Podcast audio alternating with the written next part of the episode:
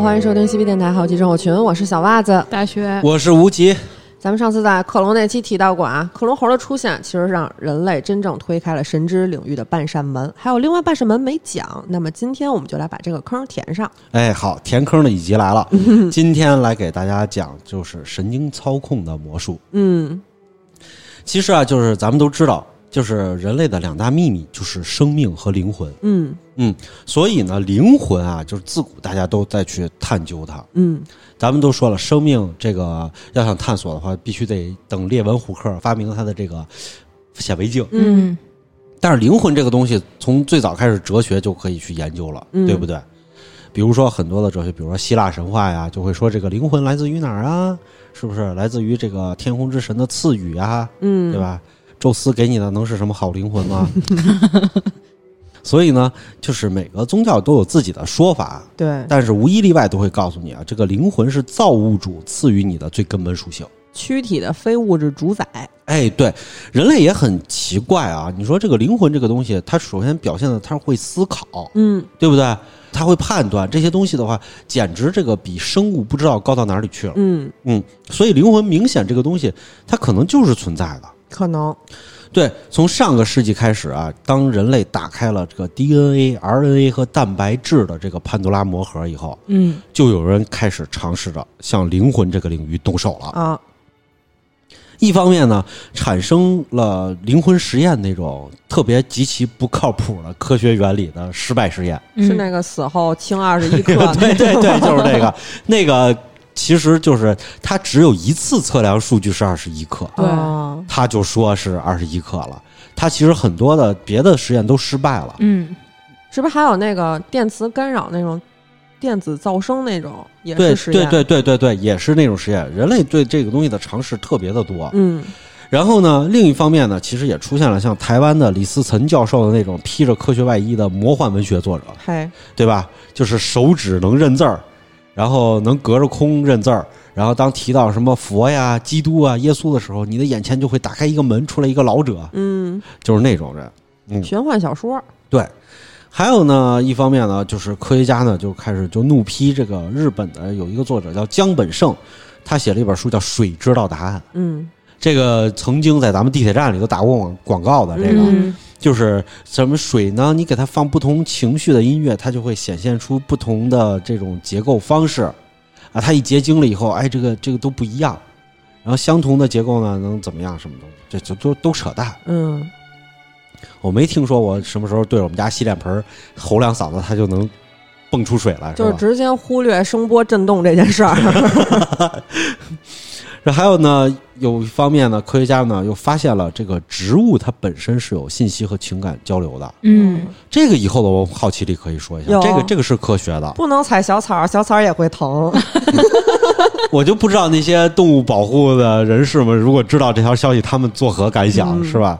就是其实他们是会的，植物是会传递情绪，嗯各种各样的都有。嗯，最近呢，这个诺奖得主、物理学大佬罗杰·彭罗斯跳出来了。哎，可能这个就是霍金去世了，他没人没人跟他打赌了，他觉得比较无聊。嗯，又或者自己的瓷砖卖的太多了，然后完了以后 挣了不少钱，觉得自己厉害了。哎，对，要不再就是自己的电影，就是《盗梦空间》，嗯嗯，就是电影啊大卖，然后觉得自己确实是能唬住一批人。飘了。嗯，他呢就出来了以后，他曾经有一本书，我在读九几年的时候看到第一版盗版的《时间简史》的时候，嗯。同样也看到了他的书。他的书就就是研究大脑的，嗯，盗版的时间简史，那会儿没有正版特殊的。强调一下。嗯，他说啊，灵魂啊就是储存在大脑大脑里的一些量子信息，嗯。哎，由脑细胞的微管结构保存着，微管结构保存着，嗯。在人死之后也不会消失，它会散落在宇宙空间里头。哦，他说完这句话以后，大家觉得这个老人家飘了，玄学呀。这可能是飘了，这个。这个，而且呢，人家呢，二零二零年的时候，人家拿诺贝尔奖了，嗯，然后大家就不知道是不是该再信他一次啊？分信什么呀 我也觉得是。为什么好多物理学大佬就是研究到一定程度以后，就都慢慢开始玄学了？他这个玄的有点过于玄了，是吧？其实呢，就是自古以来就有很多人想通过各种手段来控制他人的思想，嗯哎，达到这种灵魂控制的这种神迹。啊、其实我今天跟大家说啊，就是灵魂这个控制他人这个思想什么，这很简单，是吧？嗯，你有俩东西就可以了，一个是钱，一个是权。是然后你怎么让让别人干什么，就别人就干什么。鬼都能推磨呢。对，所以他们呢，就是自古就发明了这种催眠术、嗯，精神操控术，甚至说拍花子。拍花子，现在孩子可能不知道是什么。嗯我们小的时候经常会听说，对，出门了以后有人过来叭拍一下脑袋，你就跟人家走了。对，拍花子，其实它是一种药物的作用。嗯嗯但是这些东西其实都是那种浅层控制，我们能够一听就能懂得、理解的这种东西。嗯真正的想像操控机器人一样，你操控这种生物的行为，在二十一世纪之初的时候，基本就是一个传说，嗯不太可能。就是谁能做到，那谁就富甲天下了。可不是吗？你看马斯克忽悠了多少人，你要能做到，那你肯定跟他一样嘛。但是咱现在做到了吗？昨天发的那个，所以很多科学家也都说啊，二十一世纪是生命科学的世纪。嗯，嗯，当然呢，这个领域里头都是这么自己夸自己的啊。各个领域都这么夸。哎，对，二十一世纪是各个领域的世纪，大家都觉得是自己的。先来讲一个故事吧，嗯是怎么回事呢？我们其实生活在一个令人心潮澎湃的时代，嗯，因为这个时代里头总能是蹦出点什么这种 我们理解不了的技术，是或者说我们梦想中的技术。小时候想都不敢想的，可能长大就实现了。嗯梦想一点一点在实现。在这个时代里头，这个人类的智慧好像是无所不能的，对吧？嗯甚至连智慧本身可能也都幸免不了了，都都得被人类控制。笛卡尔就以前说过，就是“我思故我在哎，真的，我就觉得这些哲学家都不知道是怎么才能出现这种思考的。就是我不能怀疑我是不是存在，因为我开始怀疑说我就已经存在了。就是他为什么会有这种理论出”。来？呃，我跟你说啊，这不是说咱们随便一个人在那儿凭空想一想就能说出来的。嗯，对，他们这些哲学啊，就是以前我有一同事是北大哲学系的，嗯他给我通俗的讲了一遍啊，就是嗯，我简单跟大家讲，哲学的每一条定律都是推导出来的。哦，人家有原来的理论基础，合到一起推导出来，跟数学公式一样，这个很神奇的。挺奇妙的。对你不知道他们为什么会思考这些问题。对，有呃，像那个有一本书叫《苏菲的世界》，曾经说过，如果你三岁之前没有思考过生命的意义的话，那你这辈子不配当一个哲学家。行行，我不配。没事儿，我们配朵一，拉应该思考过。在他插电门的时候，应该思考过哲学问题。所以呢，就是笛卡尔其实是对人类的思考能力是推崇备至的。嗯他甚至想出来一套这种机械大脑理论，嗯，来试图解释大脑的工作原理。但是呢，他再怎么做他的思维实验啊，他这个机械大脑再怎么设计的多精巧，他都没有办法达到真正的大脑的这个地步。对，所以它只能是一个哲学思考。不过呢，你仔细想想啊，就是用大脑去思考，好像本身也是一个悖论。嗯就是大脑本身是一个机械，你要用它思考，你用什么控制它思考？对，这是一个悖论，所以你就根本就想不通了。只要是个机器，就得有个人操作它吗。哎，对，所以你当你研究哲学的到一定层次的时候，哲学就进行不下去了。对嗯咱们都说过，哲学原来和科学是在一起的，嗯，但是哲学到一定地步的时候，只能进入到科学领域，因为你哲学实在是到头了。是所以在一七八六年的有一天啊，这个有一个意大利的医生，他叫做路易吉·加尔法尼。嗯他这个意大利医生啊，他在带他学生做实验的时候，突然他学生嗷的叫了一嗓子，为什么呢？他这个有几只青蛙剥了皮，嗯然后呢就就剩腿儿了。嗯这个学生啊，无意中用手术刀碰到了这个青蛙腿上裸露的神经，然后这个青蛙腿啊，砰就蹬了一脚，啊，哦诈尸了。诈尸了。哎呀，这田鸡腿儿诈尸了，别到时候从锅里蹦出来，是不是？嗯，所以呢，就跟活过来一样。这时候厨房做实验的，从做完实做完实验就进锅啊。啊。哦我原来有一同事，大学学生物的，做完这实验以后，一点儿也人一点也不浪费，吃出来，全都拎回去煮了。哇，然后呢，这个加尔法尼呢，当时呢，就是他也不能就正确理解这种现象，他就把这个东西记载下来了。嗯，但是无意中，他其实开启了一个操控神经的一个先河，就是人们呀开始理解了这个神经信号是有东西来传导的。嗯对，现在我们知道，这个神经信号其实依赖于神经细胞中的离子和分子的运动嗯传导这个神经信号。当神经信号传进来的时候，这个神经的表面的离子通道就打开，这个蛋白质呢迅速开放，就让这个电荷的离子呢就全都穿透神经膜，到这个神经里面。神经细胞是有一个神经膜的，上头是有一个开关阀门，你把它理解成，当有这电信号过来的时候，开开把这个电信号传下去，然后下边呢再开开再输入到下一个里头，嗯，哎，它是有这一个传导时间的。所以你想，电的速度是很快，是光速，对不对？嗯。咱们以前我小时候听过这么一个道理，就是那种河川马门溪龙那种恐龙，尾巴上你吭哧给它来一刀，它得反应半天，才能感觉到嗯疼。二十多秒以后他大脑反应过来疼。嗯对，是因为它传导是需要有时间的，所以信号就是这么从神经纤维的一端传到另外一一端。嗯对其实这个呢，就是怎么说，这个本源呢，它也没有说证明什么灵魂的存在，它证明了灵魂呢是一个离子的一个运动。嗯对为什么手术刀碰到它了以后，它会蹬腿儿呢？哎，我们都可以看见，呃，在我老家就经常有包田鸡的，把田鸡放在那儿以后，拿刀去包，它就经常会蹬腿儿，死了以后。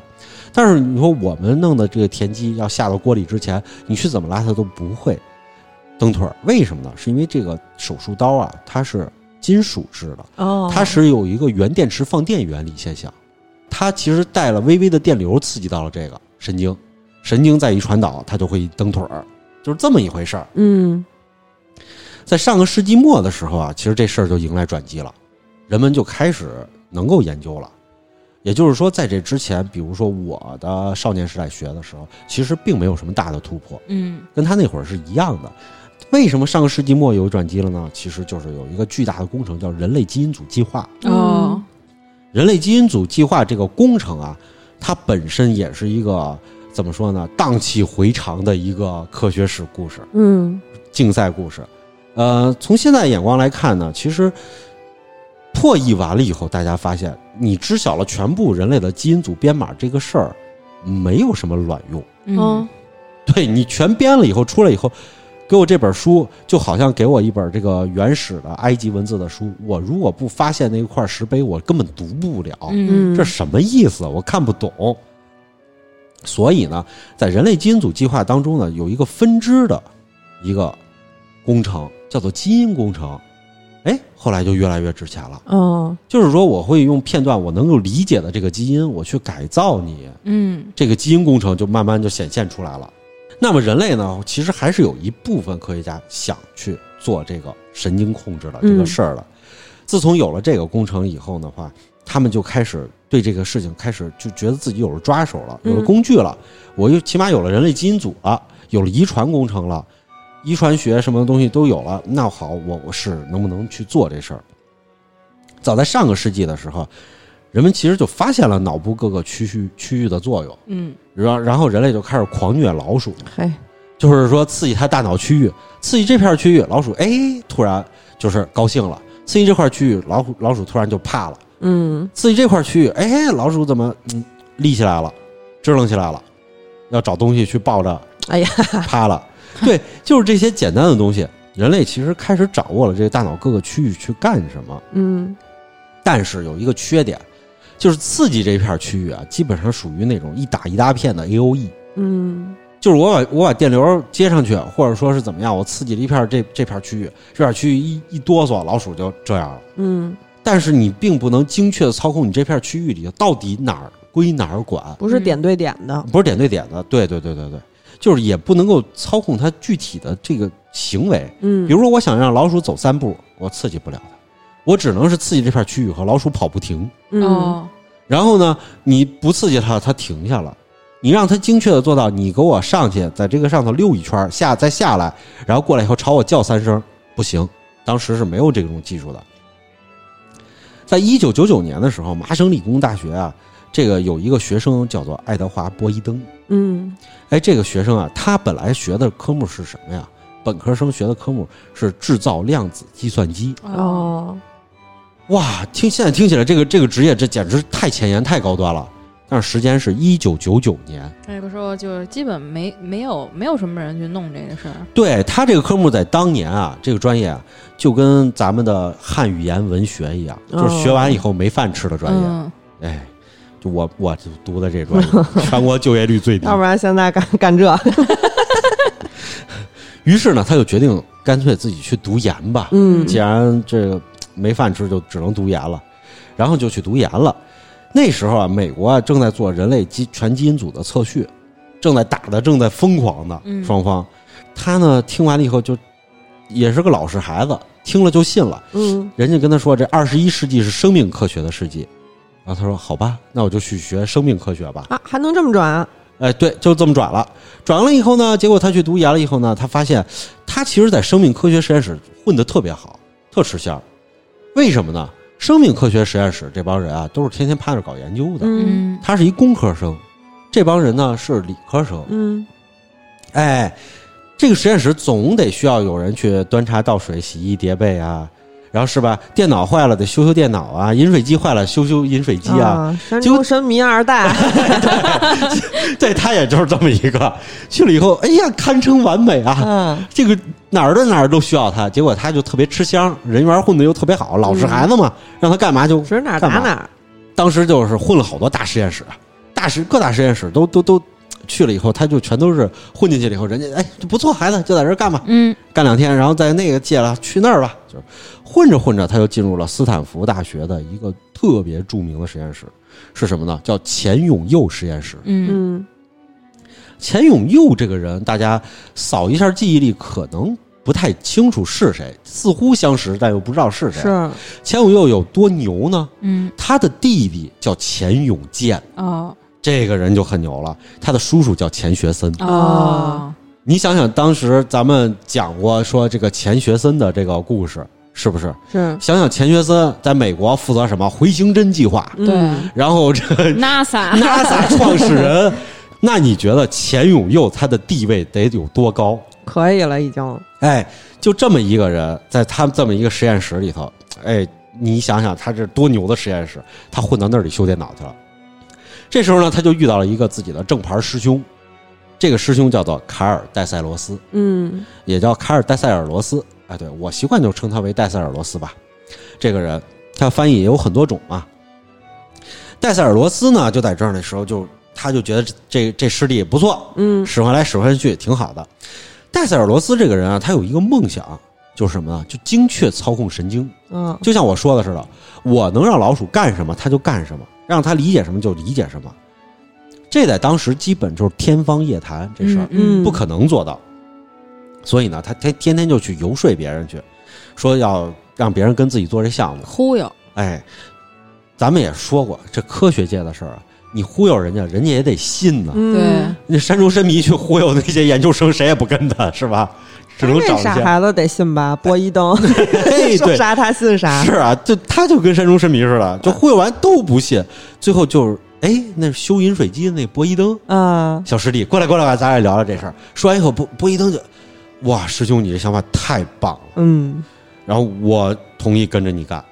他师兄一想，这起码是有了一个人了，对吧？你别管什么是有了，俩山中神迷，这也算有一个人了，是吧？天生神明那学生，对，对对对，就基本上他俩跟那个差不太多，你知道吗？他絮絮叨叨完了以后，小师弟就天天听他聊的。戴塞尔罗斯后来做完他的实验了以后，就博士后出站了，嗯，他就可以当导师了。哎，从钱永佑的实验室出来以后，博士后出站，这是也是很厉害嘛。嗯，所以有人就投资，他自己就建了自己的实验室了，嗯立刻就把这波伊登招过来了，就他一人信他嘛，招过来，来开始，咱俩搞咱们的研究，精确操控神经。嗯所以那个时候啊，就是所有的神经操控方案里头啊，用光来操控神经的技术是最有前途的。简单点说啊，就是利用基因改造技术给这个神经表面上涂上一层相对对光敏感的蛋白质，嗯然后用它来诱发这个神经信号。嗯这个当时大部分人啊，其实第一时间都想到了，就是你想到的，别人也都能想到。嗯但是呢，第一时间想到的是，大家都在想，对光敏感的蛋白质，是不是就是眼睛里的蛋白质啊？嗯，对吧？但是呢，就是咱们都知道，看过柯南都知道啊，如果有一个结论是连毛利小五郎都能看出来的，那就不是真相了。嗯哼，眼睛里的这个光敏感蛋白啊，是接触了光，但是他干的不是这事儿，他是什么呀？接触完以后，把信息传递给后面的视锥细胞进行处理。嗯它只干这么一件事儿，也就是说，它本身是不能够接受信号控制细胞的，它的行为很单一，它只是一个中介。嗯，所以呢，单独眼睛里的这光敏感蛋白呢，不能让神经起反应。功能就是接触。对，没错，真正处理这个事儿的起反应的是什么？是眼睛里的视锥神经细胞，嗯它来起反应。所以戴塞尔罗斯和这个波伊登上一上来就觉得这条路肯定不行。嗯那我们决定怎么做呢？我们决定用磁场来做。嗯于是他俩就开开始埋头苦干。结果俩人失败了，肯定的，听着就不靠谱。因为你这个这个东西你是没法用磁场来操作的。嗯后来有人也也忽悠写了篇论文，就是在他们之后，有人忽悠写了篇论文，就是说什么呢？我是用让这个蛋白质里头含有铁的蛋白质，然后用磁场来操控。后来蹦出一物理学家说：“我给你算算，我给你算算。”结果算完以后说啊，你要是想用你这点儿铁打开这个细胞的这个神经细胞的这个缺口，让这个信息传递进去，你需要比它强一现在你试验的这个强一亿倍。嗯你自己想吧，你能不能成吧？就等于是给神经细胞口上你装俩大铁坨，啊，你再用磁铁去吸它才可以。那气了吧。对，俩人就朝这条路努力了很久，就失败了。嗯二零零二年的时候啊，有人在这个莱茵伊藻里头发现了一种，就藻类里发现了一种能用光激活的神经元的蛋白质，叫 CHR two。嗯这种蛋白质啊，它其实是一种能够一照光就能够被打开的离子通道。嗯因为这种藻类它是比较原始，它不能靠咱们这么复杂的这种东西对，来感光啊。但其实是有真的有藻类长出眼睛的。嗯以后大家有兴趣，我可以给大家讲，这是一很离奇的事儿。嗯对对对，但是呢，这莱茵伊藻啊，就是靠这种的蛋白质来感光，打开通道感光的。结果呢，一下呢，当时的波伊登就看到这个信息了。嗯波伊登就觉得赶紧回去跟戴塞尔罗斯说，说我打算做这个，你看行不行？戴塞尔罗斯说行啊，但是呢，他们能看到，别人也能看到。对哎别人呢研究这种光传导的已经研究很久了，人家也看到这个消息了。这世界上虽然可能研究的很少，但是大家都在同一条水平线上，嗯都看到这信息了，所以他们可能落后别人。但是好消息就是，这世界上已经没剩几个人在研究了。嗯能研究的人，他们掰手指头都能数得出来。也就是说，这个不是像那么黑暗森林那么不可控，他们还是可以可控的。就那么几个竞争对手。哎，对，谁干成什么样了以后，大家扫一眼也基本上能看见。所以他们俩就决定赶紧全情的去投入到这个光控的研究里头去。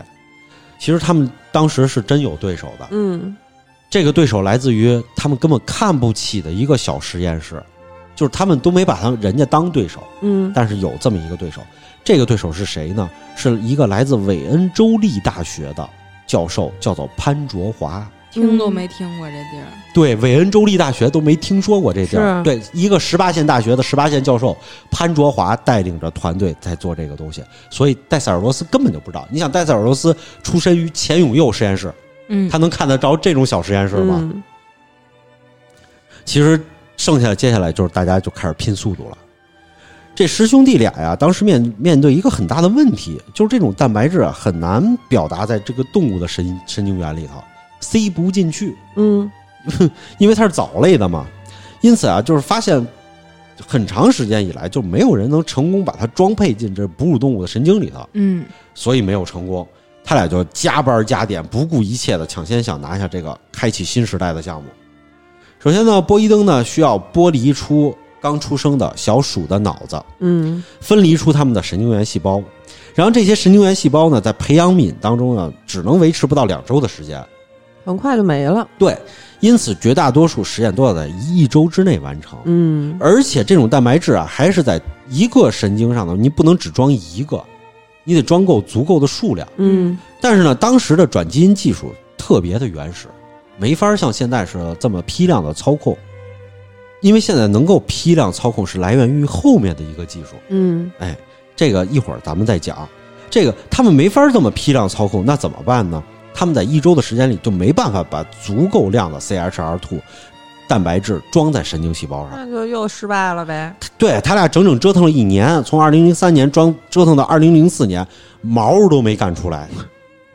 但是像之前看，就是人类的这个神经元，它的数量是固定的，是吧？呃对，呃，在这里可以跟大家说一下，新生孩子的神经元就是开始增长，嗯大，比如说大脑皮层的神经元，最后它会长成两亿亿个神经节点，嗯这是非常多的，然后就开始退化，退化，退化，退化。也就是说，小孩的记忆力的峰值是在他四岁的时候，嗯，在这个四岁之前，他其实学任何东西都能学会，包括小孩学说话。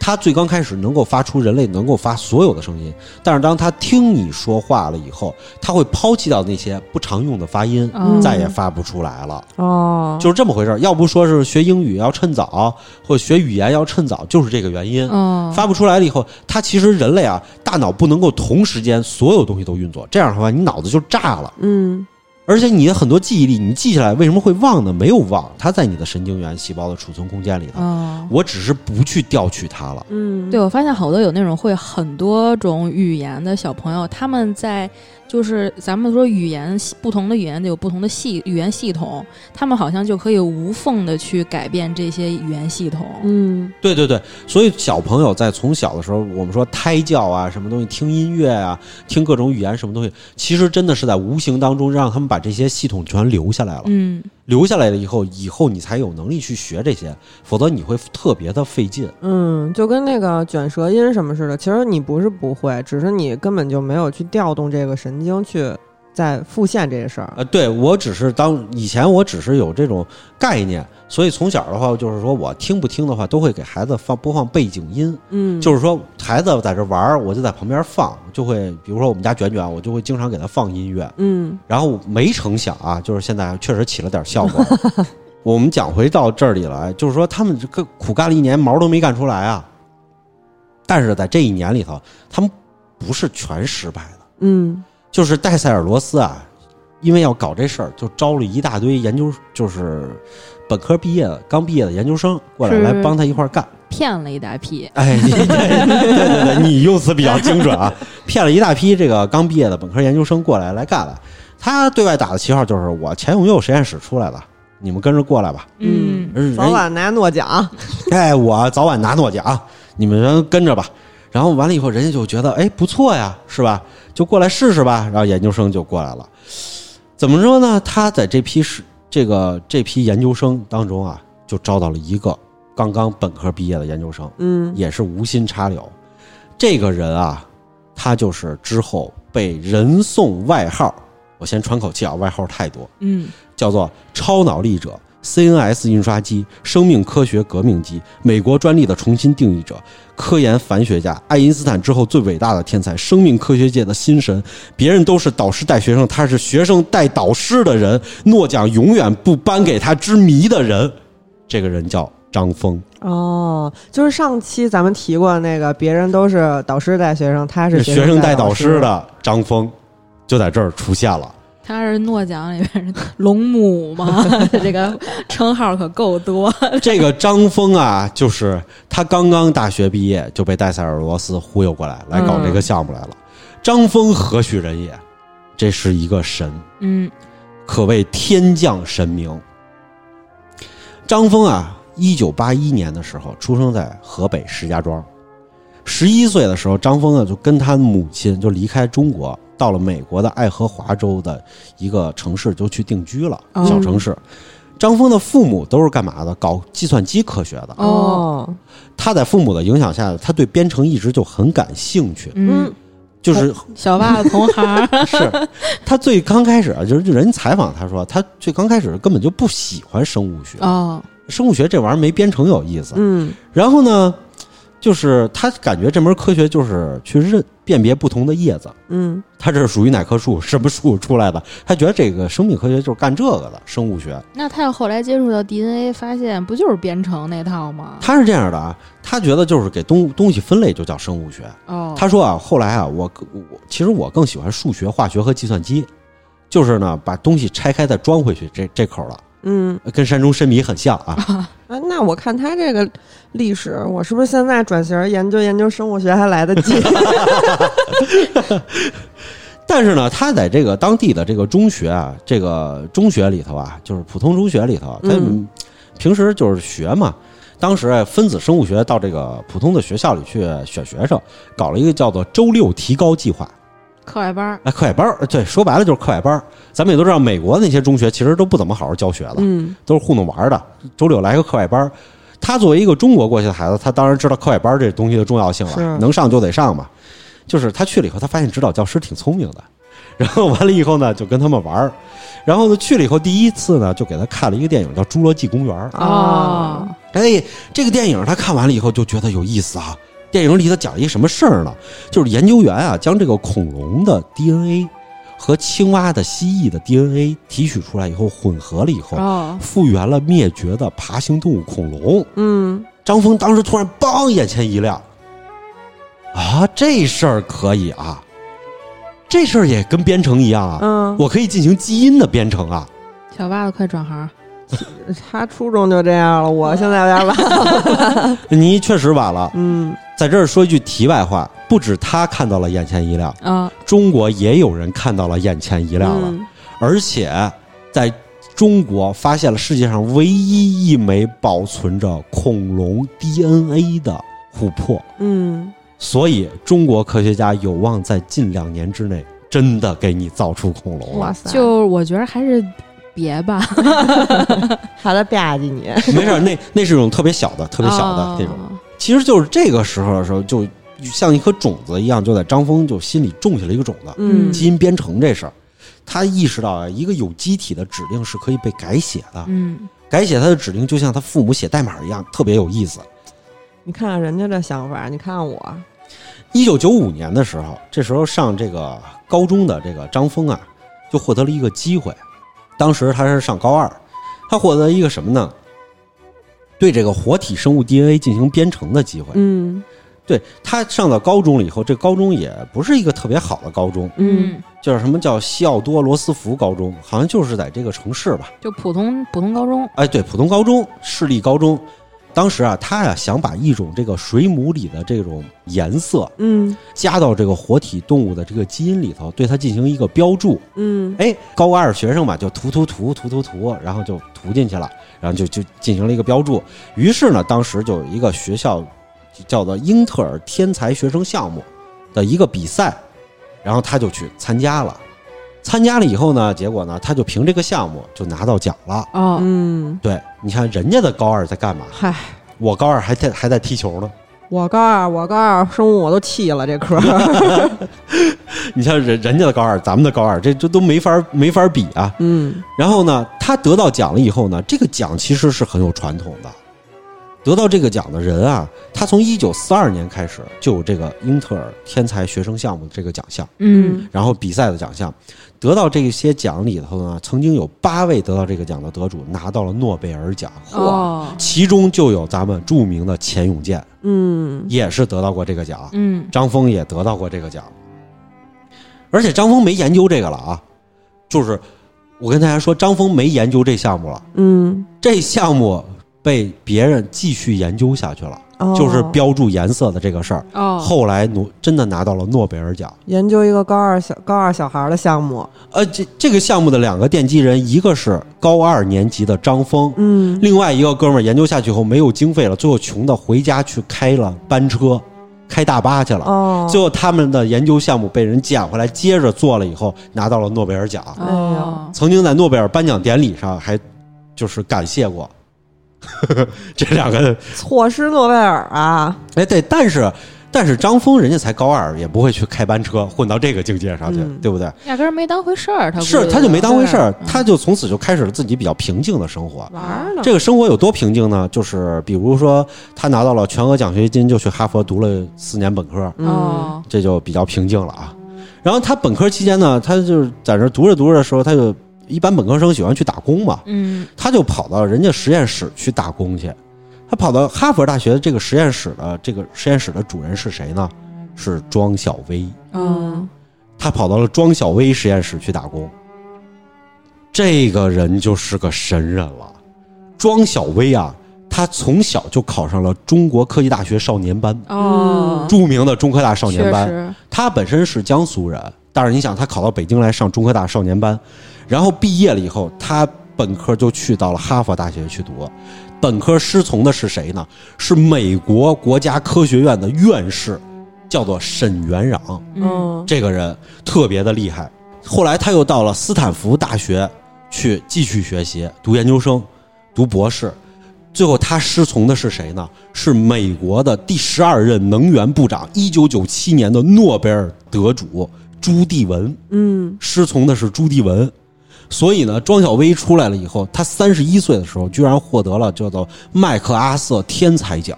哦这是一个天才。现在庄小薇也是美国国家科学院的院士。嗯同样的话，我刚才提到的这些人，沈元壤，然后朱棣文、庄小薇，同样他们也是中国国家科学院的外籍院士。嗯嗯，这个神人他跑到他的实验室去打工了，结果打着打着工呢，张峰就觉得，嗯，这个这研究这个东西可以写篇论文嘛，于是他就写了篇论文找庄小薇去了，然后庄小薇就排到论文的前头，他就把名字数在了后头，嗯，然后就发表了，发表了以后就直接登上了顶级学术期刊，随手一写，随手一写，这人家是本科生。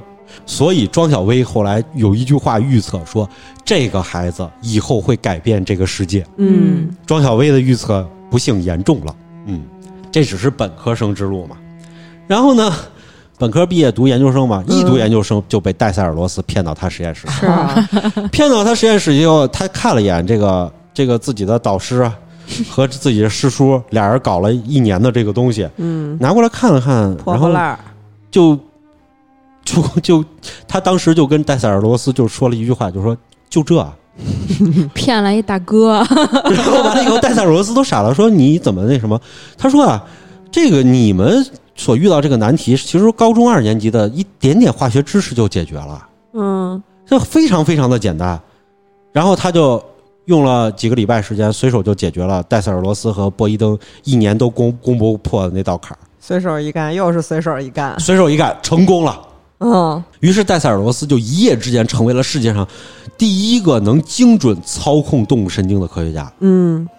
不过我确实像数学、物理、化学、生物化学这些领域，到他们那个级别，真的就是看天赋了。嗯。就是有的人他就是就是牛逼，嗯，就看你能不能想到关键点，嗯对啊，天降神明嘛。然后这项技术其实同时用于运用到了光信号和遗传学功能，所以就被称之为光遗传技术。嗯到了二零零七年的时候，戴塞尔罗斯就进一步与当时就职于这个杜克大学的冯国平教授合作，嗯制造出了第一只带有 CHR2 基因的转基因小鼠，嗯就成功了。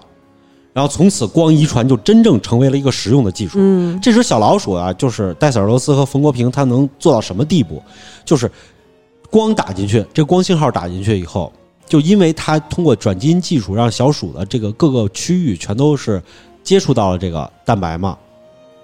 我让这个小鼠去干嘛就干嘛，让小哦鼠勇猛就勇猛，让它害怕就害怕，真正的精神控制了，甚至能够给小鼠植入一段虚假的记忆，让它记得这儿有一个水能喝，小鼠就过来凌空在这儿喝水。其实没有水，然后再植入一段记忆，让它喝饱了，小鼠就走了，它感觉不到渴。那你说人要能用这个，就是给我植入一点虚假的记忆，就是让我以为我吃饭了，我就能减肥了。哎，这个倒确实是很有道理。想拥有，那你先把你的脑细胞剥离出来，咱先咱先植点这个蛋白好不好？其实光遗传技术啊，最主要的不是光，而是遗传。嗯刚才我说了，这个你把你的脑子抠出来，这个就是遗传。光是手法，遗传是根本。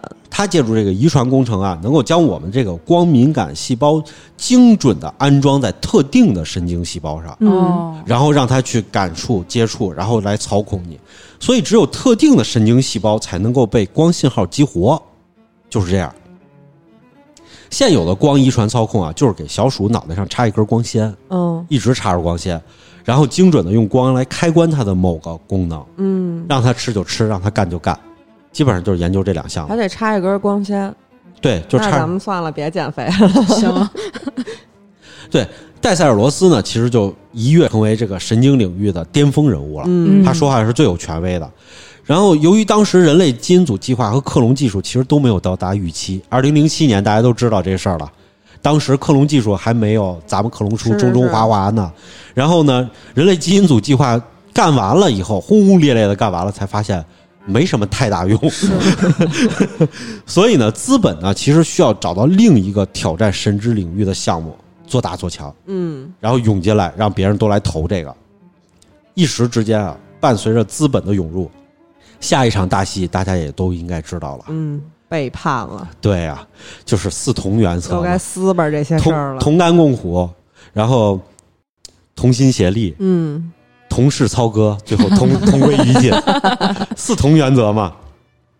然后戴塞尔罗斯呢，就是其实他高兴的太早了。嗯这个世界上有无数的天才在你看不见的角落里努力着。是嗯就在他们发表论文的半年之前，其实韦恩州立大学的潘卓华教授团队已经领先他们一步完成了相关的实验了。哦，就哦刚才说的那个，啥也不是的那个，对，对，其实其实他们如果要是早点找到张峰了，他们就领先了。嗯嗯但是潘卓华先做出来了，潘卓华做出来以后，只不过潘卓华投稿的时候。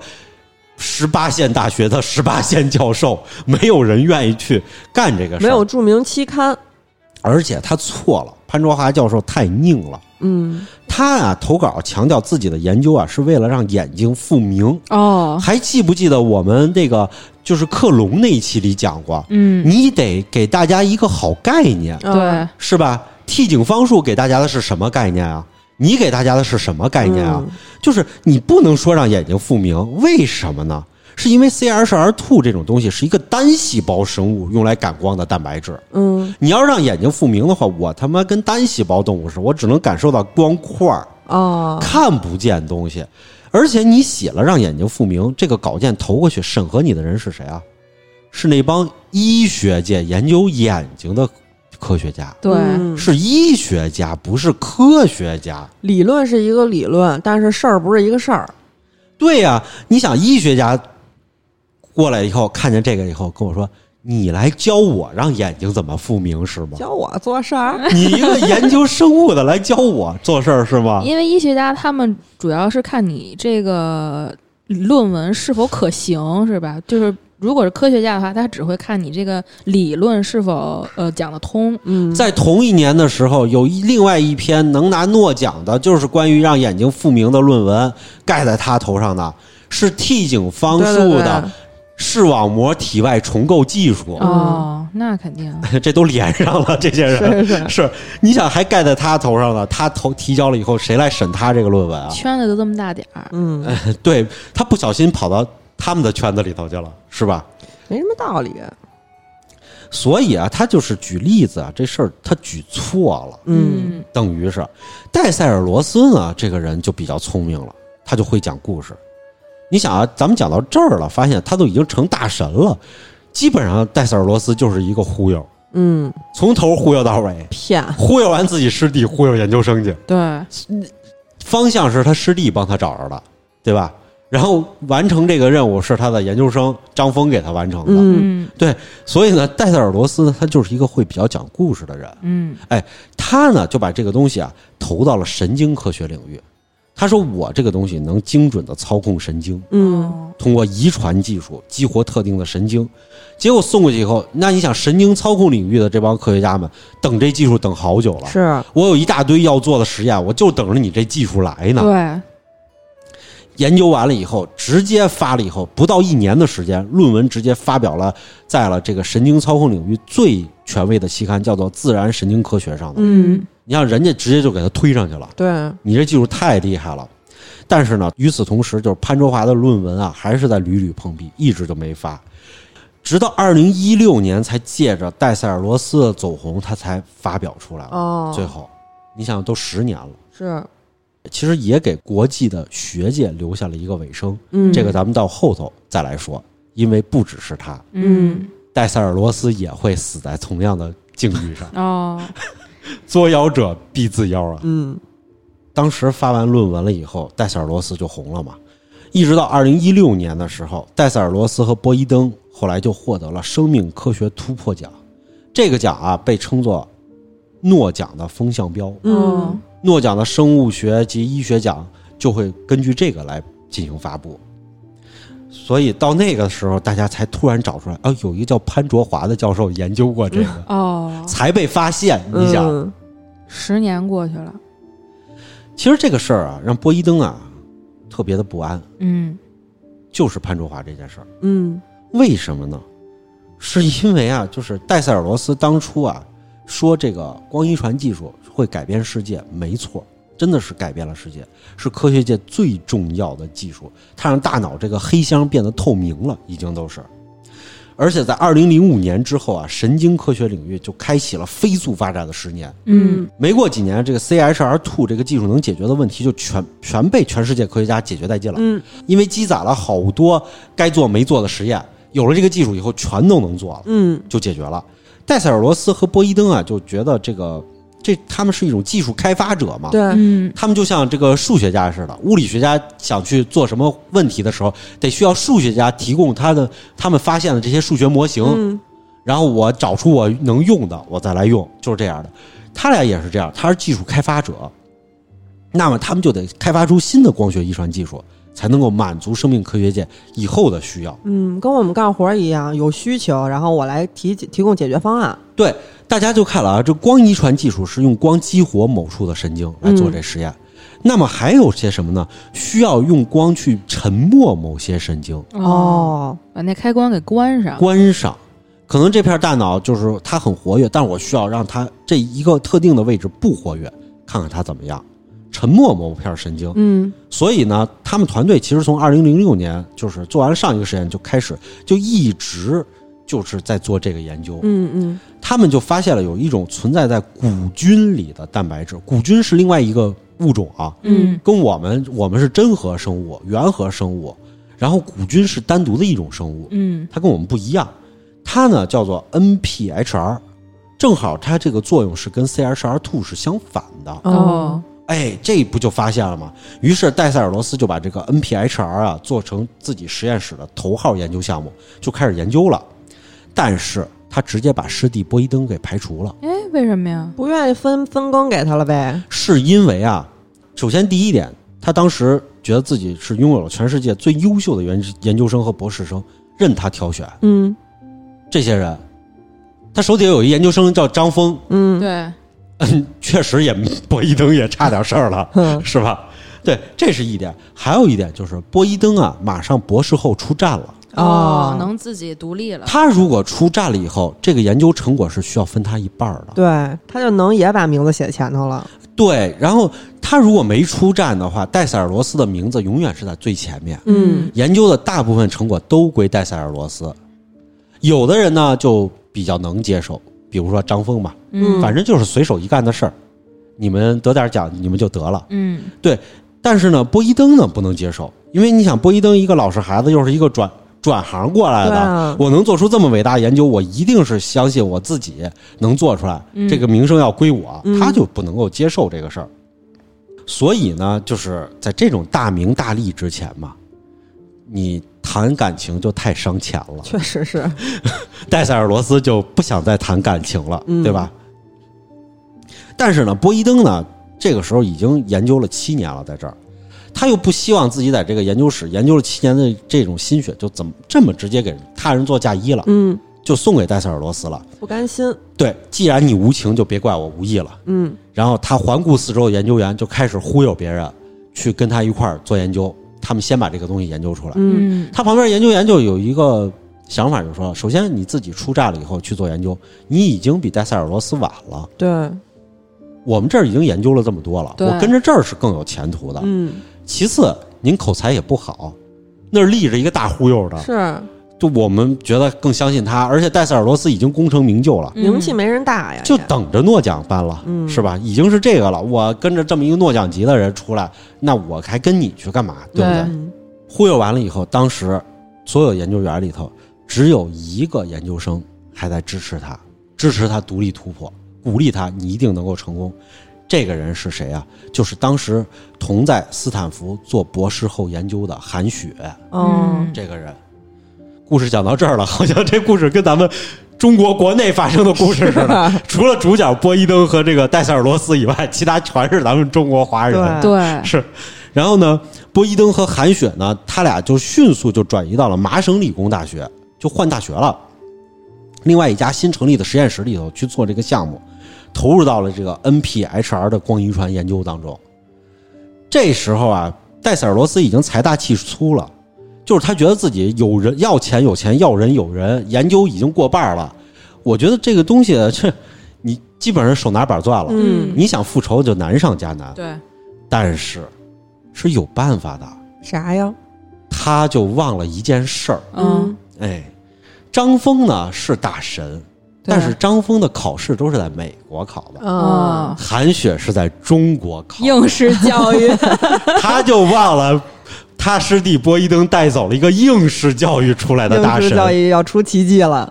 哎，韩雪就给波伊登指出一条咱们中国学生都知道的真理：嗯，嗯。这个考试时间不够的时候啊，你只要把关键的这个词、这个句子写出来，就能得到大部分得分儿。对，啊，写一答都能拿一分儿。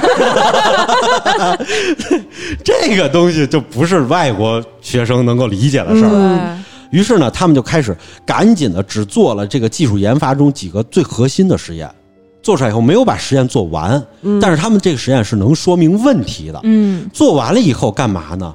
就是拿了一个这些特别粗糙的数据啊，得出的这个结果，找了一个这个质量奇烂的，但是审稿奇快的学术期刊，叫做 PLOS One。嗯。这个期刊有一个特点，就是它的特点就是烂，就是谁递给他他都发，哦，但是它是一个学术期刊，它的审稿没有那么多大神去审，看个似懂非懂我就发了。啊，就这么一回事儿，先发了，发在上面了，然后他们整整比戴塞尔罗斯发表论文早了一年半。就是你别管我跟哪儿发，反正我先发了，对哎，对，有人证明我先做的。就是由于这个期刊太烂了，戴塞尔罗斯根本就没有在第一时间知道成果已经被师弟抢发了，哦，他都看不见主。要因为他特消息之快后，嗯，他大大的期刊，他审稿也慢，对，但是他就忘了，他在公布结果的时候，别人告诉他这个成果已经被人发了，我们已经知道了。他的遭遇就跟当年是击败潘卓华是一模一样的，哦，就是科研的名利其实都只属于第一个发表的人，对，没人在乎你是不是第一个做完了这个实验，是。第二个发表的人就是一无所有。就是跟风儿的。嗯，戴塞尔罗斯就大发雷霆啊，说波伊登是抄了自己的研究成果，然后波伊登呢就表示这些实验都是自己做的呀，对啊，你实验数据我自己都有啊，嗯。他可能是重复了当年戴塞尔罗斯的几个实验，嗯。直接做完了以后拿了数据套进去了。嗯，但其实就是他对媒体说：“说我不知道同时间的戴塞尔罗斯在做什么，哦，这些都是我自己做的，没毛病。嗯。因为你已经把尸体踢走了，对，他当然不知道在做什么了。最后，科学界就认同了波伊登的说法，胜利属于波伊登，哦，戴塞尔罗斯就没有抢到这个，而且波伊登得到的名誉比他更大，嗯。因为在上一个研究的 CHR two 里面，波伊登就有名字，嗯，对。而在这一篇研究里头是波伊登和韩雪的名字，嗯。没有戴塞尔罗斯了。哦，虽然大家还尊戴塞尔罗斯为这个科研界的大佬，但是大家就觉得他已经没有那么神了。也知道怎么回事儿了，而且同一时间的时候，有一个人离开了戴塞尔罗斯，嗯。就是张峰，哦。研究生只读两年，嗯。他该继续读书去了。哦，继续读博去了，人家，对，没错。儿，这个你根本没法儿说人家什么嘛。那完了，他最大的那个技术支持也走了。所以这个故事到最后的结局就是几个人其实是都有结局的，嗯。就是从光遗传诞生的二零零五年开始算起吧，就是美国、欧盟、日本、中国其实当时都制定了自己的脑科学计划，嗯这个技术就直接走上了峰顶了。所以这几个国家其实在现在来说都是光遗传领域的大佬嗯级的国家，他们都在发明，而发明技术的人其实也都各自走上了人生巅峰吧，算是。波伊登在几年以后和一直支持他的韩雪就结婚了，两个人，哦，然后成为了光遗传领域的头号大佬。嗯戴塞尔罗斯在失败以后呢，他就渐渐离开光遗传领域了。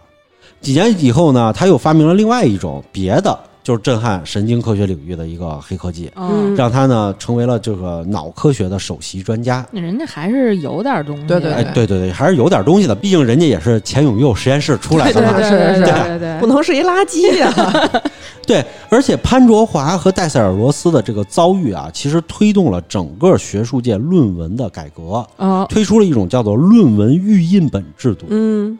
这种制度就是说，是你还没有研究完，但是我提前把我的这个研究数据公布出来，嗯，我走这一步，就为证明是自己先留下的这个公开记录哦留个证据。而记录。对，然后呢，这个事件呢，波伊登抢占论文事件啊，就是被当时还是研究生的张峰就看在眼里了。哦，嗯从此以后呢，张峰养成了一个习惯，他把每天的详细的实验笔记全记下来了。哦，这个神人又多了一项神技能，他为自己以后打下了基础。嗯多年以后，张峰就是因为这个而打赢了一个官司。哦，打赢了官司之后，他就成为了神经科学领域、遗传领域不二的大佬。嗯我们今天使用的这个遗传领域的所有技术，几乎全来自于他。真厉害。基因改造技术、基因编辑技术，全是他张峰发明的。他什么时候拿诺奖呀？呃，永远得不到诺奖的张峰，外号里曾经有这么一条吧？我妈要是逼着我学生物，我可能还能帮帮她。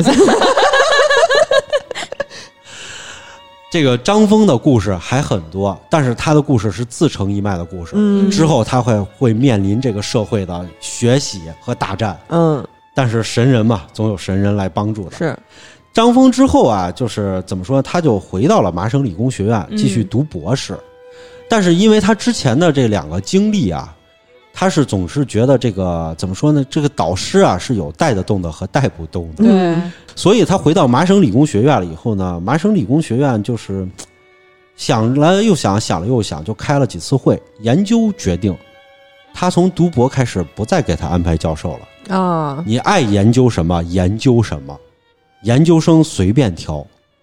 就是他成为了麻省理工学院唯一一个不再安排教授的博士和博士后，哦，自己带自己，带不了，对，带不动，太麻烦了。还是我自己省事儿。而且他的外号是怎么来的呢？是别人可能辛苦一生，在生命科学领域有一个突破，能够发表一篇论文，都是这样来做的。他几个礼拜用一些高中知识给人解了，嗯不，在之后张峰的人生当中，他就像论文印刷机一样。如果要是在哪个季度的顶级学术期刊上没有看见张峰的论文，那别人就会认为这个是不是印错了、哦，发错了？为什么没有张峰的论文？必有他，他发明的后来的那项技术，简称叫做 CAS 九技术，基因编辑技术。嗯，我们今天使用的基因编辑技术、转基因技术，还有这个对人类的这些先天性疾病的治疗技术，什么全来自于张峰。那么讲到这儿了以后的话，我们就以后有机会再展开再讲张峰之后的经历嗯和之前的那些的这个这个全基因组测序大战的精彩故事。嗯我们再来回过头来来讲一下这个神之领域的真相。为什么说我们说张峰随手一推就把这个门推开了以后，人类已经是打开了自己的秘密的匣子？嗯哎，那我们是不是可以一窥神留给我们的遗产了？嗯走进了神之领域。当我们走进去了以后，发现里面还有一扇门。嗯，是什么呀？这扇门原来门内还有门，这他妈神之领域跟套娃似的。能让你这么轻松发现啊，它就不是那么简单了。嗯这个事儿给大家聊一聊是怎么回事儿。咱们刚才已经提到了这个思想思维，还还有这个我们的大脑，嗯好像是我们一直在用我们的思想再来操控大脑。嗯这个东西在历史上有没有大家研究呢？有。意识是什么东西？当年的拉普拉斯，嗯著名的科学家拉普拉斯，他有提出过有这么一个人，这个人啊，他能全知全能。他呢，如果要是能够知道之前所有的原因，嗯他可以通过原因来推导出所有的结果。嗯拉普拉斯就定义了这么一个人，他知道所有的之前就能知道所有的结果，所以是因果论、决定论，嗯所以就叫拉普拉斯妖。嗯物理学界的四大魔兽嘛。后来又出现了一个人，这个人就是近代的了，叫做罗伯特·凯恩。他呢，就是研究了这个量子力学的不确定性原理以后，再根据咱们之前提到的个罗杰·彭罗斯的大脑微量子管理论，嗯然后呢，他说啊，人类在思考问题的时候，如果要是这个真的是以量子的形态在这个微管里头啊，出现的那一刻的结果是一个波函数坍缩的结果。嗯也就是说不确定性。所谓的波函数坍缩，就是之前有各种可能性，我这个光子可以穿过这个各种小孔，嗯，但当我当我去探测它的时候，它只穿过一个小孔，嗯那其他可能性全消失不见了。那么这种波函数坍缩的话，就变成了不确定性。嗯所以呢，我决定一个事儿，比如说我现在是不是要站起来，或者说是坐下去，这个事情，那是其实大脑之内的话是一个非虚构的、不确定的结果。嗯。我可能是一直坐在这儿，也可能是突然站起来了。没谱，对，所以呢，这个罗伯特·凯恩就提出了这个。之后又有一个人提出了，叫做哈利·法兰克福，嗯。他提出了一种兼容理论，一种呢是之前是决定性的，他把人的意识分为两种，叫做决定阶和这个欲望阶，嗯。是什么呢？这个一阶呢就是决定论的，人必然会去吃东西活下去，我必然会参与这个社会的争斗，这是自打宇宙大爆炸以来就决定的事儿，因为大家都想活下去，生物也是这么想的。欲望呢是由人的自由意识控制的，我想干什么，是必须得通过我的意识随机理论嗯得出结果。就是说，为什么他要提出这个理论呢？嗯是因为啊，这个理论是有缺陷的，有伦理缺陷。嗯如果我一个罪犯，我上去了，突然街上看见一个女孩，我就冲上去了，扑倒在地，啪啪啪了。我把你逮起来以后，他说：“我这个意识啊，不是不由我控制了，嗯是在他流出这个微管的时候，突然自然选择了一个随机的理论结果。所以呢，这不能怪我，这只能怪我的意识不受控制。嗯所以呢，他就提出了这种折中的理论。但是，无论是不是这三种理论，都出指向了一个结果：什么呢？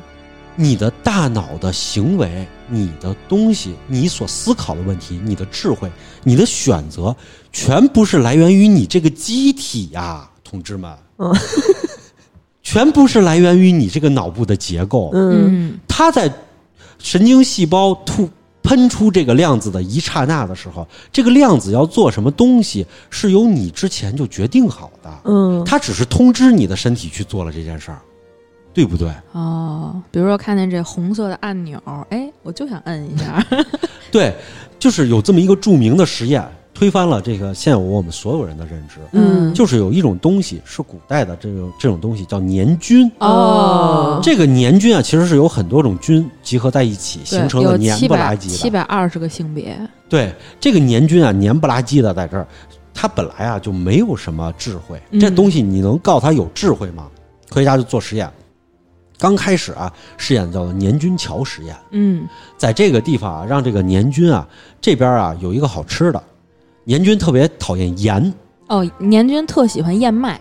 对，特喜欢燕麦，讨厌盐。哎，一会儿我再说燕麦这事儿啊。嗯然后他呢就在这儿放燕麦，他呢过去以后，哎，我记住了这儿有燕麦。嗯然后呢，再给你放的时候，年菌是不是就自己爬过去了？对哎，这有燕麦，很快就通过了这个通道。结果那是盐。刚开始的时候，他又用一段时间摸索，嗯然后你再放到这儿的时候，叭就过去了，是不是他有记忆啊？哦，有记忆以后，我再在通道里放上盐，年菌很讨厌盐，但是他遇到盐以后，他努力的在盐桥上爬，嗯盐桥实验，努力的爬爬爬，他一定要过去，因为他知道那儿有燕麦。嗯那你说严军有记忆吗？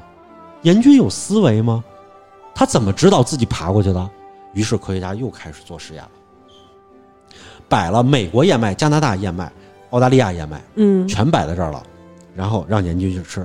美国人口味偏甜，他特别喜欢甜的。嗯吃完了以后，他特别喜欢美国燕麦，然后他就不走别的燕麦了，直接去吃美国燕麦。嗯哎，然后把美国燕麦撤了以后，只放加拿大燕麦。他去吃了以后，觉得加拿大燕麦没没啥味儿，特别不好吃，啊 真挺难吃的。然后就不爱吃，不爱吃呢。但是呢，训练了很久以后，没得吃总总有的吃总比没得吃强吧？嗯凑合吧。哎，他就去勉勉强强去吃了。但是这个行为你发现没有？他一直记得美国燕麦。对，嗯科学家又开始做实验，做实验是什么呢？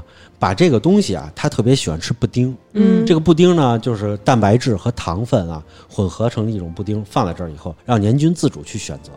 选择完了以后呢，他就选了一种融合的比例最好的、嗯，最喜欢的，又甜口和这个嗯融合特别好，最喜欢的吃。